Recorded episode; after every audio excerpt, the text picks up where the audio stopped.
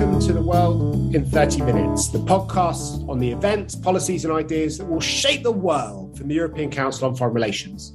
My name is Mark Leonard, I'm Director of ECFR, and this week we are going to talk about Finnish and Swedish security policies. So far, neither Sweden nor Finland is a member of NATO, but with the war in Ukraine, this might be about to change. And we want to talk about the chances of these two countries joining NATO, what the implications for them are, what it means for the relationship with Russia and the future of the West. And I have an all-star cast to help us make sense of this. I'm very happy to welcome two of ECFR's board and council members. First up, we have Carl Bildt, who is co-chair of ECFR, former Prime Minister and former Foreign Minister of Sweden, and also joining us from Florence with COVID, unfortunately, we have Alexander Stubb, who is currently the Director of the School of Transnational Governance at the European University Institute of Florence. But before that, served as Prime Minister, Finance Minister, Foreign Minister, Trade and Europe Minister of Finland. And I could mention many other parts of his CV if only we had more than half an hour for this call. Thank you very much, both of you, for joining. Let's start with this question about NATO membership. And I think a lot of the running has been made by the Finns rather than the Swedes in terms of this debate. So, Alex, maybe you can tell us what's happening. The Finnish parliament has opened a debate on NATO membership. How likely do you think it is that Finland will become a member of NATO, and how would that happen?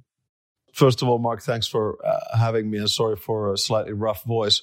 I think it's very likely. And I guess this time around, the roles are a little bit reversed, because when we joined the European Union, the Swedes took the lead and we followed. And this time around, we're taking the lead and the Swedes are following. I think the decision on Finnish NATO membership was basically taken on the 24th of February when Russia and Putin attacked Ukraine. That's when our opinion polls shifted radically from 50 against 20 in favor to now 68 in favor, 12 against. And when opinion polls shift like that, the political mood shifts as well. So we're on our way, and I think an application is weeks away, the latest in the month of May. So, Carl, what's the situation in Sweden? Alex mentioned that Sweden was leading the way on EU membership, but NATO has been more divisive in Sweden. One of your main excuses for not joining was not to put the Finns in an awkward position during the Cold War, but now the Finns seem to be removing that excuse for you. Well, I wouldn't call it an excuse, Mark, because, I mean, we go back to when the Atlantic Alliance was formed in the late 1940s. We shouldn't forget that the position of Finland was far from secure. It was fairly fragile.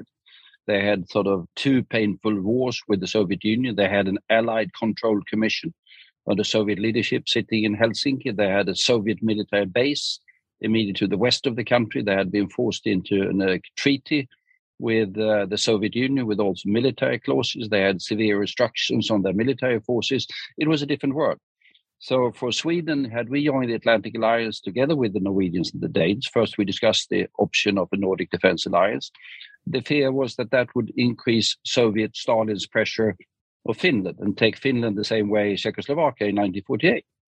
And even if that was a very long time ago, I think that remained the core reason all through the Cold War decades why for Sweden the freedom of staying outside of NATO was the appropriate security policy.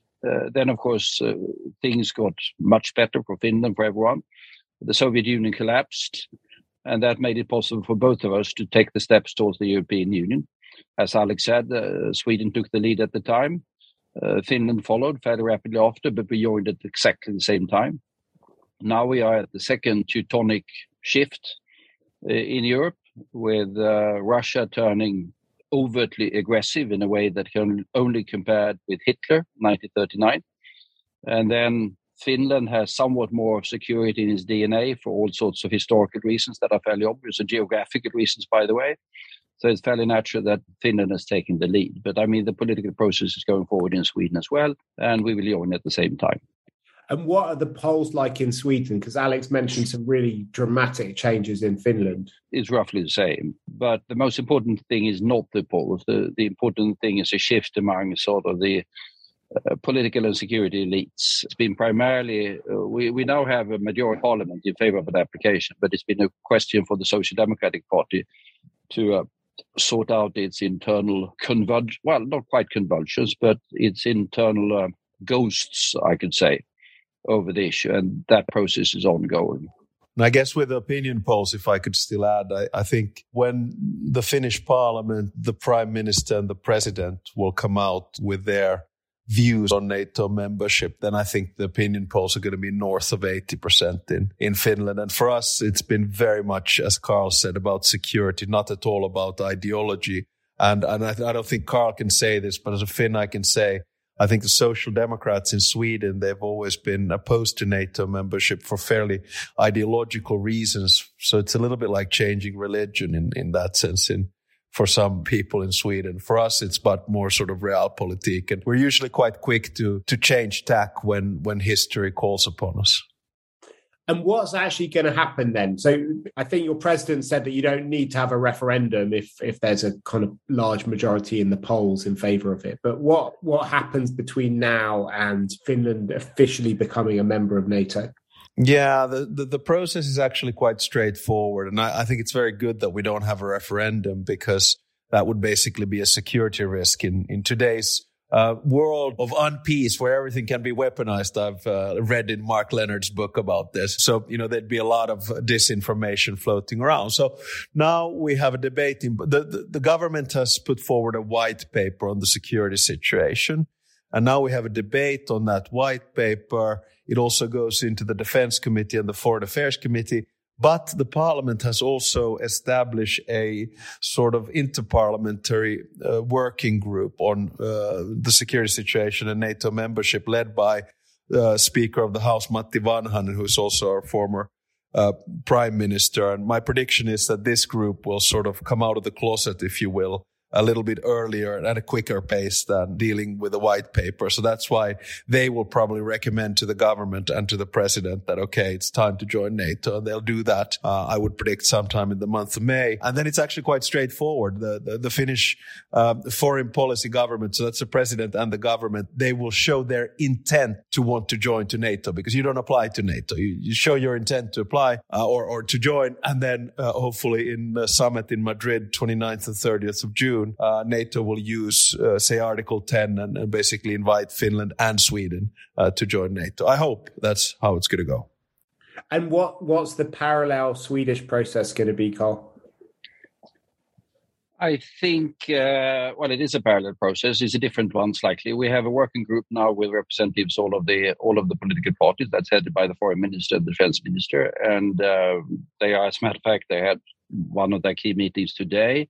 They will have their last meeting, I think, around the 13th or something like that of May. I think you will have an announcement coming out fairly rapidly thereafter from the government. And I think we have a state visit coming in from the Finnish president here on the 17th and 18th of May. And I would expect there to be clarity on the issue before that. Then where we are lagging behind Finland is that we haven't had that parliamentary process. We need to, in my opinion, have some sort of parliamentary process following from that. That can be fairly straightforward, but all sorts of issues of democratic legitimacy of the process, that is necessary. So I expect some sort of procedure in parliament after that. And then I think we are likely to, as Alex says, show our intent at the same time. So you wouldn't need to have a referendum either? No. And does the election, because obviously there are parliamentary elections in September in Sweden, is that going to have any effect on this? We do have this democratic thing called elections, and that's in September, rightly. No, I think everyone is keen to have this thing done before that. If the Social Democrats, I'd be highly theoretical, it's not going to happen. If the Social Democrats were going to say no, it would have been a NATO election. Yeah, they could probably have lost on that one, but I think it would be divisive and bad. There are a couple of other dates. Yeah, there are a couple of other dates, Mark, that you might want to look at as well. One is that our prime minister is giving a speech at the so-called Atlantic Society, which is a pro-NATO NGO in Finland, on the 3rd of May. And I would assume, this is just an educated guess, that she'll come out with her opinion at that stage. And I, of course, don't know how they've coordinated with the president, who, by the way, has COVID as well. So we you know, in Finland, we sympathize each other. But I do think that the date there around, you know, the 15th, 16th of May, or Norwegian Independence Day, Syttende Mai, could be interesting dates to look at. I agree. I want to talk a bit more about what will actually be changed by NATO membership, because both of your countries have been quite bound into NATO in sub-membership ways for a long time. But before we do that, you mentioned this gap between intent being declared and NATO actually welcoming you in. There've been a lot of slightly aggressive statements coming out of the Kremlin and different spokespeople, and people have speculated that Russia might try and use that interim period between the statement of intent and your country's actually joining NATO to make mischief. How worried are you about that? What kinds of things do you think might happen? Well, I don't know. You know, Carl and I are old hogs at this, so we're actually quite relaxed about these kinds of things at the end of the day. We call it the gray zone or the gray period from the moment of intent to actual membership. And we expect there to be a combination of hybrid, cyber, and information threat of sorts. On the cyber side, you know, we'll probably see attacks as we did during Zelensky's speech in the Finnish parliament, the homepage of the foreign ministry and the Ministry for Foreign Affairs. We'll probably see some violations of airspace. There's going to be a lot of disinformation being floated around. I used to think that the Russians are really good at this information, but nowadays everything that they say, it just sort of bumps up the popularity of NATO. I mean, any little threat that comes, you know, just opinion polls keep on going up. So there are a variety of different things that Russia will do. There could be some movement of troops as well. We don't know. But we also have to understand that there's a lot of sort of old information being floated. Just one example is Medvedev saying that, you know, they will move ballistic missiles into the Baltic Sea region. Well, they're already there. So, you know, we're quite vigilant on it, but I think we stay quite calm. Conventional type of action, I don't think so. I agree with that. I'm fairly relaxed. I said the Medvedev threat only indicated that Medvedev doesn't know where they have their nuclear weapons. Doesn't surprise. As for conventional forces in our vicinity, some of the units they have in the vicinity, both the Kaliningrad units and units up closer to the Norwegian-Finnish border, they have taken quite a beating in Ukraine and are far from any state in which they can be doing any harm whatsoever. I mean, it's quite spectacular, the beating some of the units have been taking.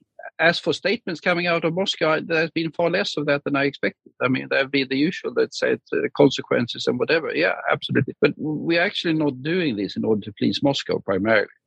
So the fact that there will come some angry reactions out of Moscow, that's part of the package. And I think people are fairly prepared and relaxed about it.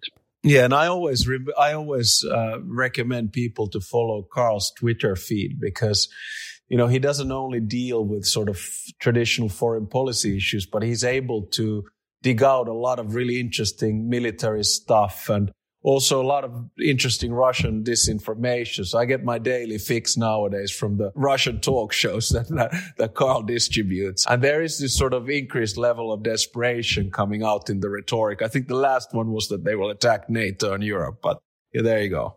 So are you going to tell me now why you think being part of NATO is going to be different? I mean, obviously, it's a huge symbolic change because the fact that you weren't part of it for the sort of historic reasons that you described earlier, Carl, you know, was an important part of the history and the identity of your countries and had an enormous impact during the Cold War. But since the end of the Cold War, Finland and Sweden have been pretty closely bound into a lot of institutions. You're in the EU, so there is already a security guarantee which you get from at least other EU member states under Article 42.7. What does change as a result of NATO membership? Well, on 42.7 and the EU, I think that's a point that needs to be made. I think EU will be a far more relevant and important security actor, and I'm certainly in favour of that. And I do hope that the Danish referendum on June the 1st, on them lifting their reservation for Denmark taking part in the EU security, that will be lifted. But in terms of the hard military security, territorial defence, EU has two distinct disadvantages. One necessary, the United States is not member, and the other rather regrettable. the United Kingdom is not member. And the US and the UK are the two countries that are militarily of the greatest relevance when it comes to augmenting defense efforts in the Nordic area. So the EU will be increasingly important because it's got a far much broader array of instruments to have to deal with a broader array of threats than NATO, but NATO will fundamentally be absolutely critical to territorial defense.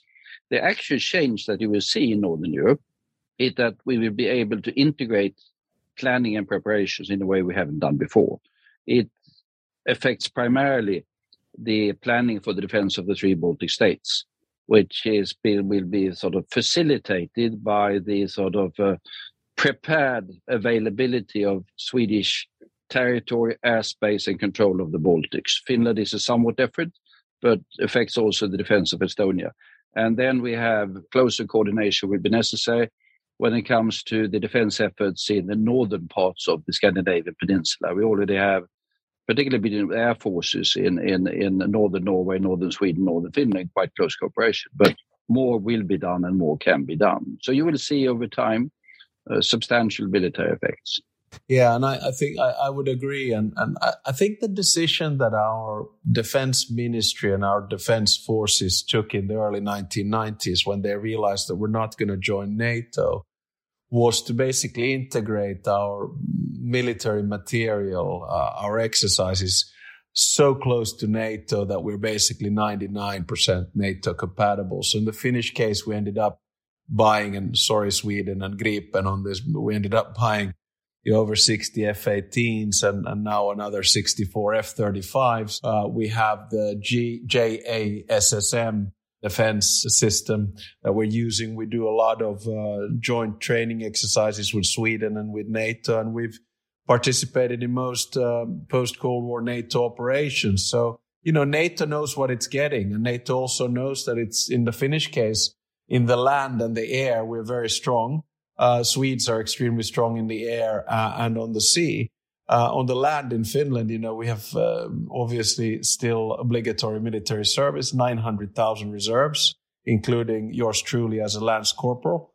So basically gun fodder. And then we have 280,000 men and women that can be mobilized within a matter of days. And the fact that we're so closely integrated with the Swedish system makes NATO understand that there's a tremendous value added for the security in our region, northeastern Europe, Baltic states, Baltic Sea, and Nordic countries. And what happens to, because EU-NATO relations has become a kind of joke, because almost if it wasn't so sad, because we've been talking about it for so long, there's so many crazy barriers towards largely the same group of countries talking to itself and working out how to coordinate their activities. If the Danes do vote yes, though their situation looks a bit less certain than the certainty that both of you have about your respective countries joining NATO, what possibilities do you think that opens up for a reset in the EU-NATO relationship? The fact that it will be an even more direct overlap between the countries in both. Well, I think first it's going to be a stronger NATO. I mean, the democratic European credentials of NATO will increase as a function of this. And the EU or NATO will clearly be the organization for territorial defense of Europe. But at the same time, EU has shown some remarkable strength in this crisis as well, although slightly different. And has, as I said, sort of a broad array of policies covering a broad array of threats and challenges. And I think it would be natural to have a discussion on how to coordinate these efforts better. And you will have at least two countries joining the forces inside NATO that will argue in favor of that. I think, or we shouldn't say this these days before the French elections, but I mean, I think a part of the strategic autonomy discussion will slightly fade or will have to be rephrased to take this into account. You will have a stronger European pillar inside NATO and a stronger coordination between that one and NATO. I think there's a lot of thinking and policy development that opens up in this policy space in the next few years as a consequence, not only of sort of Sweden, Finland joining NATO, important as that is to Alex and myself, but as a consequence of the broader development that we see these very months. Yeah, and I think this illustrates really well the sort of colossal strategic blunder, basically, that Putin made. You know, I've never seen a European Union more unified than what it is right now, and the rejuvenation of the transatlantic partnership, and sort of the going back to the roots of the purpose of NATO. And as a bonus, you get, you know, Finland and Sweden joining NATO in this system. So, you know, he got all of the stuff that he really didn't want. And what do you think it means for the idea of NATO as a sort of political community? Because that's been one of the other elements where NATO's been sort of underperforming, I suppose. It's become more of a toolkit which different people have been using. Do you think that the fact that the UK is there might mean that the political side of NATO could be reinvented in a post-Brexit context? I hope so, right? I mean, you know, taking aside the domestic challenges that the British government has at the moment, as Carl would say, which are not insignificant, put diplomatically. I think we should give a lot of credibility to the UK for the way in which they've been dealing with the Ukraine situation in general. Sending of arms, you know, even Johnson going to Kiev. These are big messages, and we've seen some sort of unity in the midst of Brexit disunity between the EU countries as well. But a lot of it will have to do with how close will France allow the UK to come. And that's going to be the relationship that probably defines a little bit the political aspects of NATO, especially the European pillar. And then, of course, the US elections in a couple of years are going to be quite important in determining the sort of political element of NATO. But, you know, if and when Russia will continue in this state, this will mean that NATO has a completely new purpose. And this could be a really interesting new way of starting to integrate the UK and the US back into Europe. I agree with all of that. I've just added that EU will also be extremely important. EU will have to deal with a fairly difficult issue, and that is the Ukraine membership application. We have the Eastern Partnership that has served its purpose, but it needs to be redesigned in a fairly fundamental way. We have the Ukrainians and the Moldovans and the Georgians applying for membership, at least in terms of Ukraine and Moldova. I think they have to be brought along to something that starts approaching membership. And I think that will be also fundamental to the future security. I think it's unlikely that Ukraine is going to end up in NATO. The European role in rebuilding and strengthening, even in defending Ukraine, is going to be fairly important. Yeah, the way in which I try to put it is, so we have this sort of split, right? On one side, you have an authoritarian, totalitarian, revisionist, imperialistic Russia.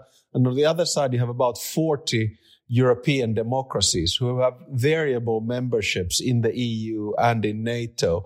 And that's why I think from a sort of political, strategic perspective, EU enlargement is back. You know, it was sort of withering away, but now we start looking at the Western Balkans, and we start looking at Moldova and Georgia and Ukraine. And I think it's super interesting.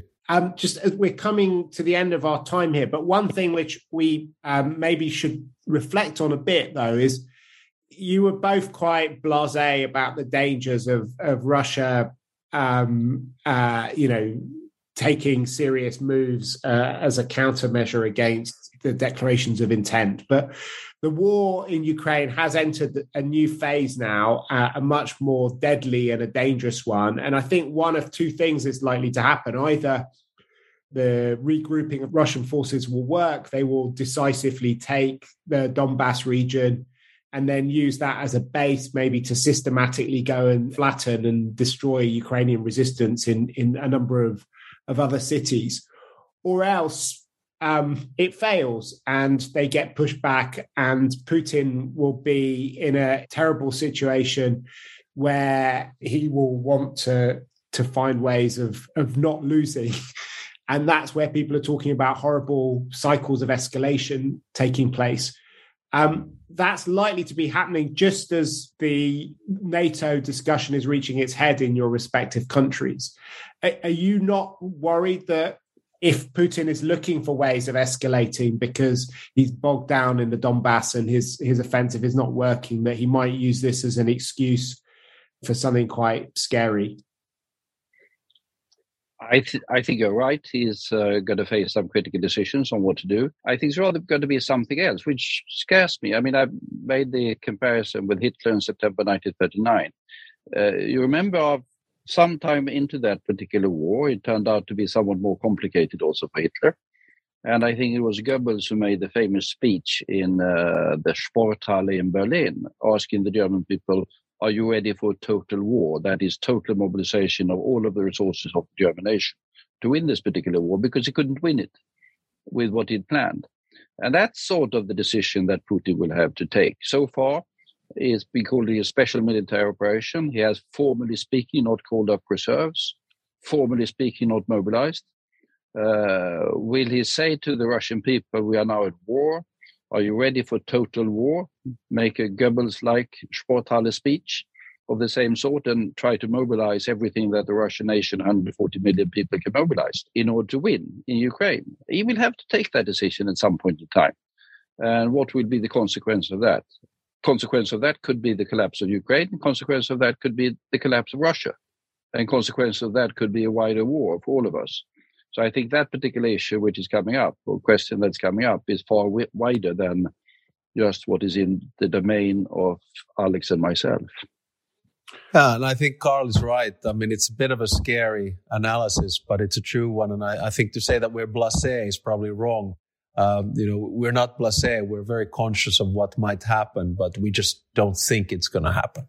All right, we've run out of time for this fascinating discussion now, but there is one thing left to do on this podcast, and that's our bookshelf segment. Alex, what's on your bookshelf at the moment? Okay, well, I'm going to go a little bit outside the box on this one, and I'm actually going to suggest people to read Väinö Linna's The Unknown Soldier. And this is basically a story about Finnish soldiers in World War II, and especially the Winter War. My mother-in-law has read it in English. It's slightly complicated because a lot of the language is actually about heavy accent, but it's worth reading about Finnish soldiers with a Brummy accent. Fantastic. What about you, Carl? And there's also a film version of it, Alex, which is fantastic. No, I'm reading somewhat different. I'm reading A New History of Ravenna, for the first European city, sort of that interesting interim period when you have sort of the decaying Roman or West Roman Empire, the influence of Constantinople, the different peoples coming in, the Goths and the Lombards, the theological disputes in the Christian churches. So it's slightly different. Not everything of it is relevant to what we are confronted with at the moment, but some things are. Great. And I've just started reading a very polemical book called The New Age of Empire, How Racism and Colonialism Still Rule the World by Kehinde Andrews, which is quite a lively provocation that challenges the idea that many people have that the success of the West was rooted in science, in industry, and unique liberal politics. Instead, it traces a lot of the success of the West to a combination of slavery, genocide, and colonialism. It's quite an interesting book to be reading at the moment because it shows why a lot of the claims to moral leadership, which we in the West have, are maybe being met with some skepticism in other parts of the world. It's kind of interesting corrective to some of the solipsism of Western debate. Anyway, it's been absolutely wonderful talking to the two of you. Maybe next time we get you back on the podcast, your countries will be in NATO, so we can come and talk about that and maybe explore whether it's time for NATO to have a Swedish or a Finnish former prime minister as its secretary general now that it's run out of Norwegian ones. But anyway, if you've enjoyed listening to this podcast, please do subscribe to it on whatever platform you're using to listen to it on. And do, while you're there, feel free to give us a positive review and a 5-star rating because it really helps other people find the podcast.